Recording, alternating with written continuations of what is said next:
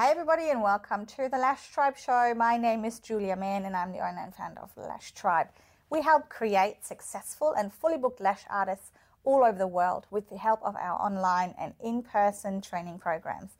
And in today's episode, I would like to discuss dealing with difficult clients. Oh my goodness.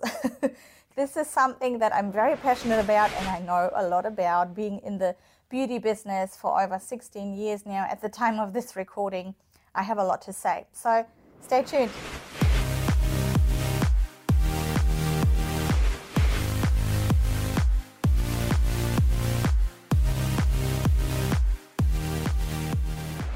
Hi, and welcome back. I'm super excited to have you today because I think everyone has had their fair share of difficult clients.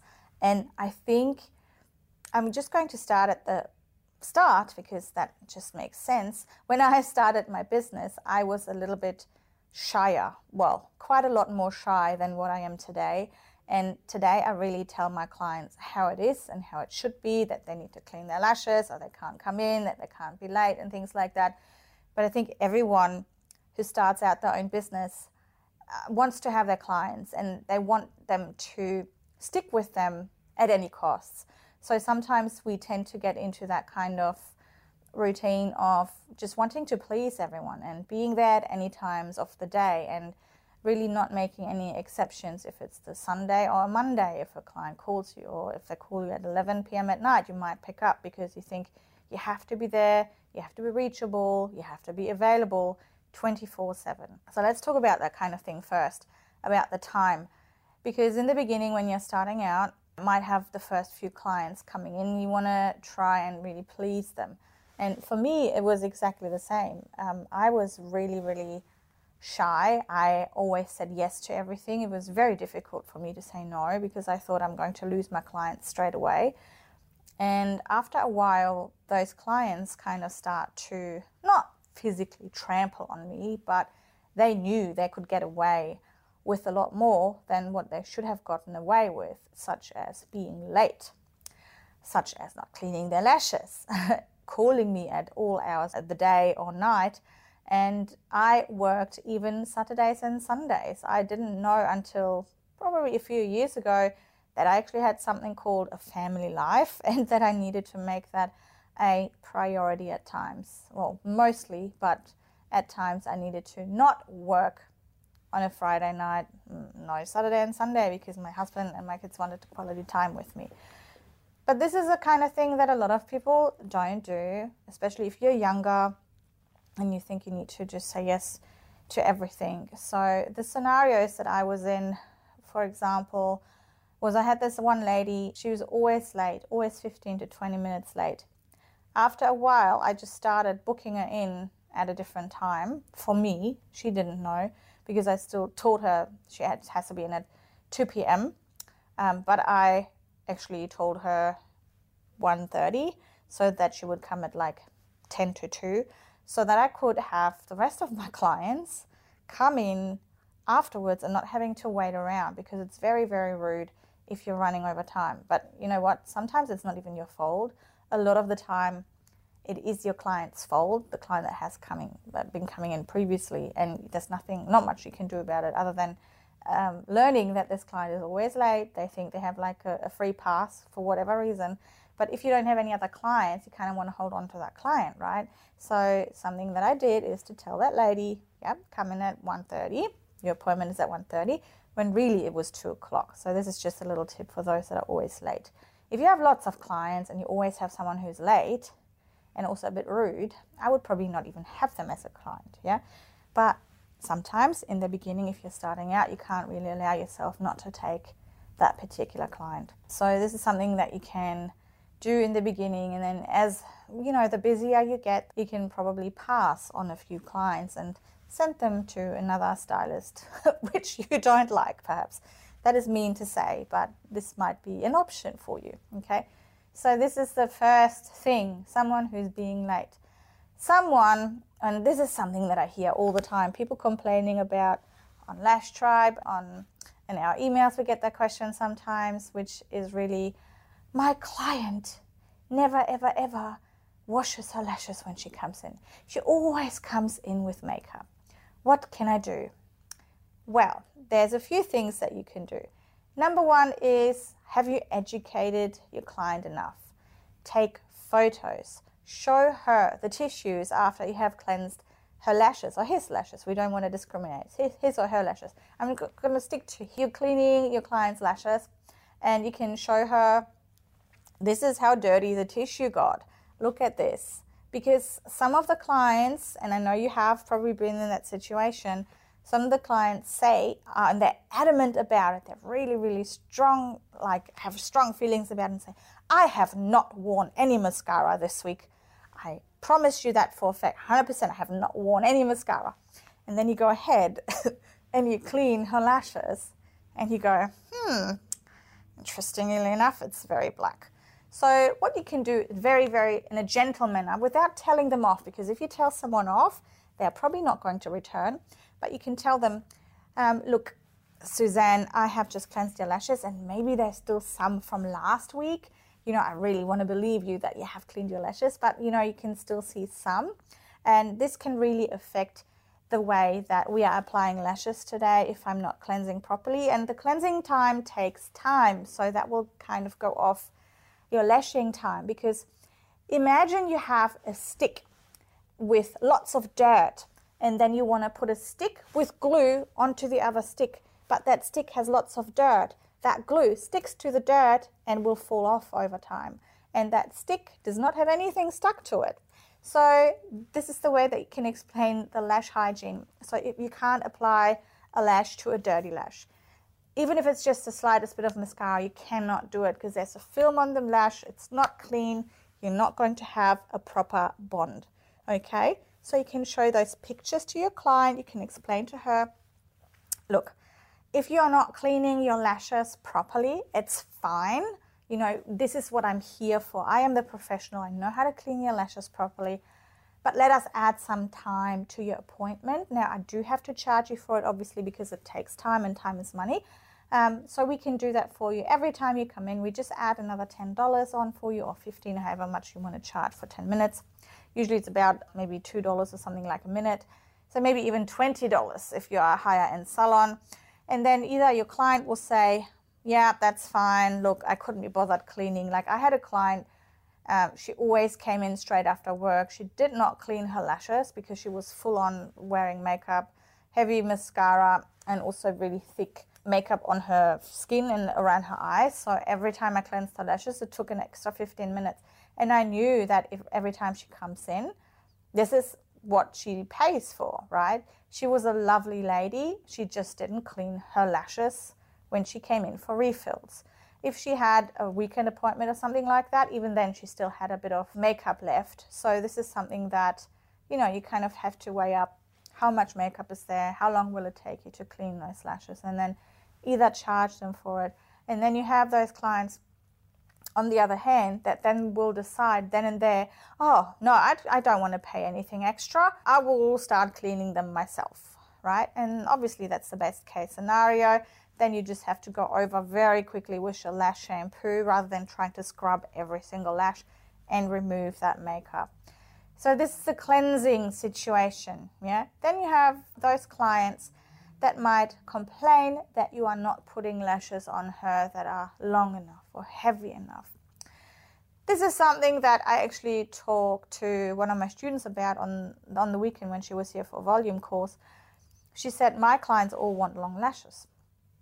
And I said to her, Yeah, well, most clients, if that's a clientele that you have, they would want to have long lashes, and they are the ones that kind of um, stepping over you. They're the ones that are demanding things. You do them for them, and because you're not changing the ways, this is what they want. And then eventually the lashes will get damaged. And personally, I don't really want to have someone walking around that looks like they are about to take off because this is not the way that I teach lashes. Yeah, for me, it's all about the lash health and the safety of the application and I have something called the um, lash health level chart in any of our online or in-person training courses, which you can check out at lashtribe.com.au. Um, and this is the lash health chart that we follow every single time we're applying lashes. We know exactly how many more millimeters longer we can go. We know exactly we're looking at a natural lash and then we're looking at the synthetic lash and we know exactly what we can apply and we're not going to go more than two or three millimeters longer than their natural lashes are. Okay, so if a client comes in and has nine millimeter long lashes, you can't apply 16 millimeter lashes on them and do a 5D.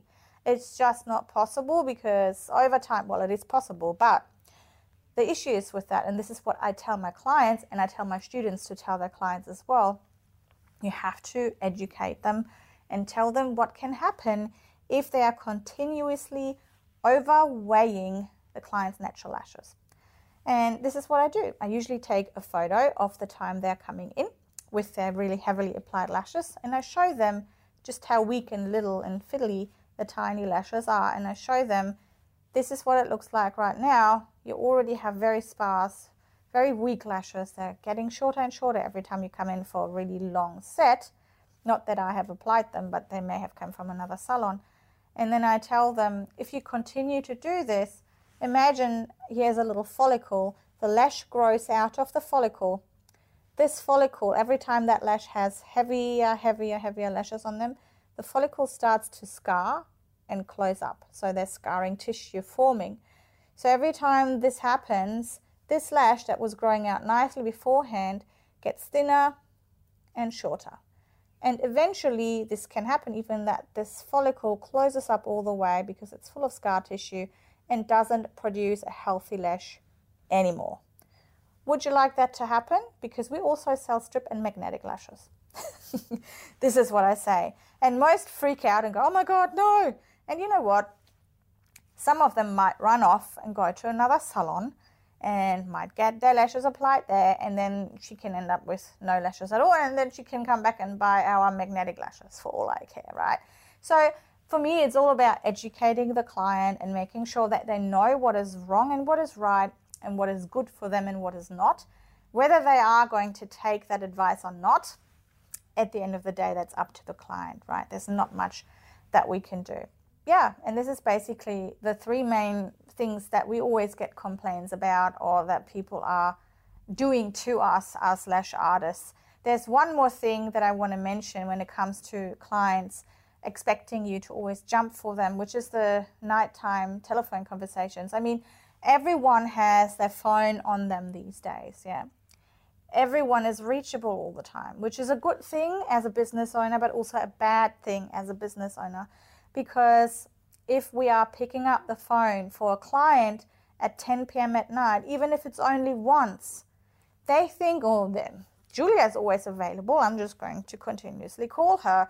And you don't want to be disturbed every night at 10 p.m. I certainly don't want to. I'm watching Netflix lying in bed, probably watching uh, something that I should be watching every night instead of talking to clients and figuring out appointments. This is why booking system comes in really, really handy as well.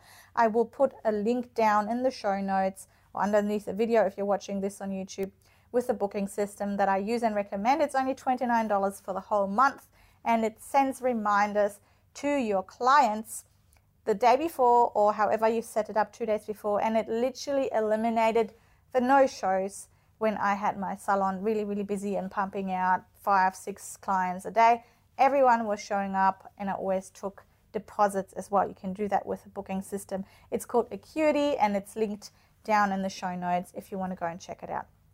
So yeah, number one, booking system is really important. Number two, do not pick up the phone. Make sure that your clients know you have certain hours of the day that you are available. Make it 8 a.m. to 6 p.m. I mean, you can have longer hours of replies if, if that's what you want, but I would not recommend that you ever start picking up your phone or replying to text messages in the middle of the night. The bad thing about this is that a lot of clients expect it these days from businesses, but I'm just telling you that because a lot of people are always complaining that this happens. So, to make your complaining go away, stop picking up the phone, don't reply. Yeah. You might lie next to your phone, which is on the bedside table next to you, charging during the night and it might go at 2 a.m. it might wake you up because some clients, I don't know, they're mothers, they're breastfeeding, and that's the only time they might be able to text you. Don't feel like you have to text back straight away. They are just thinking about you in that moment. They're texting you. It's fine. Leave it until the next morning, and then you can go ahead and reply. Another little tip I can give you is to get a work dedicated phone number. A SIM card that's like a yearly thing, doesn't have to be a fancy payment plan, but just have something where your clients can reach you. And then on the other hand, you have your private phone and then you only turn your work phone on when it's time to turn it on in the morning and then turn it off at night when you are ready for bed or when you are ready to not talk to your clients anymore. Yeah. But the kind of hours during the day, I can't make those hours up for you. You have to decide for yourself what the best times are for your clients to talk to you. Okay. And this is not just calling or texting that's like Facebook messaging because of the a lot of the um, booking stuff is now happening through Facebook. And to really save you time, not having to go back and forth with your clients, a booking system is really, really helpful. It will take a lot of your work of everyday emailing and messaging and phone calls and texting. So definitely check out the show notes about Acuity. If you have any clients that are extremely rude to you, they're not happy with anything that you ever do, it is probably time to let them go. Now, the best way to do so is to say, I am so sorry we have tried to make you happy for so and so many times, so and so many weeks or months or appointments, and it doesn't seem to work for us or for you, and we don't want to see you unhappy. So we have decided that we will refer you to someone else where hopefully you are a little bit more happy than what you are here. And we're very sorry that we couldn't do for you what you expected and hopefully you will get that with another stylist. I think that is the most professional way to part because now this client can't go back and say, oh, this client was really rude and leaves you a, a one star review for something that you really were in the right to do. But you don't want to do that kind of thing officially because things always come back to you, and word of mouth is a big thing and it always spreads. Talking about one star and five star reviews, if you ever get a one star review, whether it's a real review or not, I would always try and uh, reply in the nicest manner possible and address the issues. Be very open and honest about it because that is the first thing that potential clients look at. They look at your worst reviews, not the best ones. They straight away jump to the worst review. I mean, have you ever bought something off Amazon? The first thing you do is you look, has it got five star reviews? Yep, it has like four and a half out of five across the board. But then you go jump onto the one star reviews to make sure you read it and you, you have a look at it. And what I always do, and I know a lot of you guys do as well, you go ahead and have a look at the reply of the company in the way that they have replied. If they're being shitty about it, I will probably not buy from that company. If the company is replying in a really professional manner, explains everything, and offers the ongoing support, whether the customer takes it or not is up to the customer, but the way that that company replies really makes my buying decision so much easier if it already has a good star rating altogether. It is very important that you do set boundaries right from the start and establish the things and not just tell them after five or six sessions and say, hey, we can't really chat that much, or can you not take phone calls the whole time, or wriggle around the first thing, the very first thing that a client comes in, you should sit down with them and tell them exactly what to expect on their end, but what you also expect from them, which is no talking. Some people are very good at talking and not moving their eyes. If you have clients like that, of course, it's totally fine if you like to talk and you're not slowing down, because most lash artists actually slow down as they are talking with their clients. But some like to take phone calls. I used to have uh, this lady in the very start of my career who thought that she could always take phone calls and I was too shy to say anything about it. Um, and so she did take those calls, and it was very difficult to lash her, and it took me forever to finish the set. So now, what you can do when you sit down for the consultation, even have it in the consultation form, like as a little thing that what is expected of you. No phone calls, very, very little talking, no wriggling around, no sudden movements, all these kinds of things, and even prepare them as they are lying down. Reiterate it again to them and tell them um, what makes your life, your lash artist life, easier and how they can actually get out of the appointment faster as well and how they can get the nicest lashes possible. So, yeah, moving obviously is a big thing because you don't want to go and chase that lash constantly. It's very, very difficult. I really hope that those tips have helped you a little bit. If you would like any more information of, uh, on our in person online training courses, please feel free to go to lashtribe.com.au and go to our online or in person training programs. Check out our other blogs or podcasts, and I will see and hear you in the next episode of the Lash Tribe Show. Bye.